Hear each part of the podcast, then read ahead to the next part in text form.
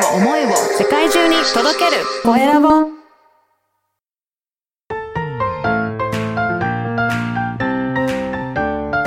聞く力能力技術魅力があるのに伝わらない社長へ。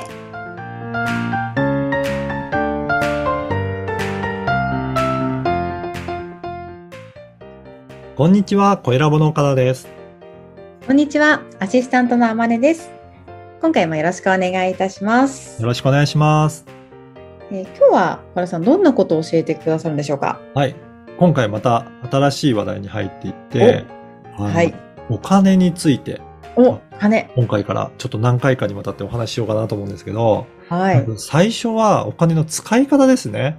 うんうん。はいです使うね方からちょっと考えていきたいなと思うんですけど、はい。やっぱりいろいろサービスとか商品とか買うときって、まあ、皆さんコスパのいいものをなるべく買いたいなと。まあ、あのはい価値の高いものを買いたいなっていうふうに思うと思うんですね。はいだから、やっぱりこれってどういったものがコストパフォーマンスがいいのかなって考えると、はいえっ、と、どうしても買いがちになるのが、世の中のテレビとか、あの、インターネットとかで広告をいっぱい出してるような会社？そうすると、あ、なんかこれ知ってるから買おうとか、うん。有名なところだから買おうっていうふうに思うかもしれないんですけど、実は広告宣伝費を結構使ってるところの商品とかサービスって、実は商品の価格に含まれる広告費の割合がすごく高かったりするんですね。あなるほどですね。割高ってことですね。割高なんです。そうなんですよ。実はサービスとか性能とかの質に比べてはい価格が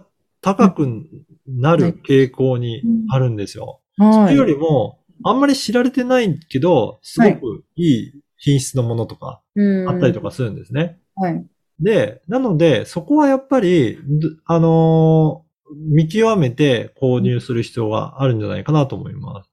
で広告にかけてない商品ってことですね。そうですね。で、ただそれが本当にいいものかどうかっていうところは、やっぱり自分で見極める必要があるので、はいで、これって、えーっと、購買行動っていうのは、実は、その商品が自分が買うっていうことに、で、その商品を支持してるっていうふうに意思表明にもなっていくんですよ。うんはい。なので、例えば高かったとしても、はい例えばこの商品は、えー、すごく、えー、これ今後も、えーうん。続けていってもらいたい商品とか、まあうん、理念に共感するので、このサービスを使う。だから多少割高だったとしても、自然に優しいとか、なんかそういった特徴があれば、それは買ってもいいかなと思うんですね。なので、自分がどういった意図で買うのかって、結構、こうやって考えて、えー行動することってすごく大切なんじゃないかなと思います。あーなるほど。一個一個じゃあ買うときに、こう、ね、うん自分がどういう、どういう意味を持って買うかっていうのを、こう、そうですねいいってことですよね。いいですね。うんあの、なぜかっていうと、はいそれによって企業がやっぱり利益を生むんですけど、はい。例えばそれが社会的に、えっ、と、どういった意義を持つかっていうところまで考えておく方が、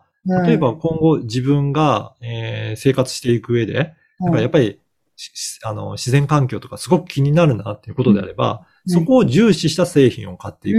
で、世の中がそういった方向に動いてくると思うんですよ。だからそういった商品が売れるんだなと分かれば、企業はそういったせ商品とかサービスをより開発して、えー売っていこうというふうになるので、その一人一人の購買行動によって、世の中がちょっとずつ変わってくるっていうことはあるんですよね。うんこれは単に、えーうん安いからとか、うんまあ、よく知ってるからっていうふうに何気なく買うと、皆ん、さんが広告出した方が売れるって思うと、そっちの方向に動いてくるし、うんそうじゃなくて、品質が良い方が売れるとなれば、企業はそういうふうに自然と流れていくもなるほどですね。の。はい。ぜひ皆さんの行動が世の中を動かしていると思って、うん考えてね購入していただくといいんじゃないかなと思います。あうんなるほど。こう、買うことが未来につながってるっていうことですね。まさにそうなんですよね。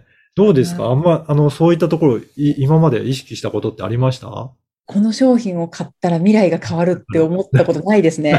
ね、ぜひ、これからね、そういうふうに思って、この思ってみよう。企業を応援したいとか、うんうんうんうんそういった意識でやっていくと変わってくるのかなと思いますね。そうすると、企業側としても、今度は自分が、あのー売り上げを上げる方になった時に、じゃあどういった意図で出すのかっていうところも、考えるきっかけにもなるので、自社のサービスとか製品にもそういったところが反映できてくるのかなという。うん。うん。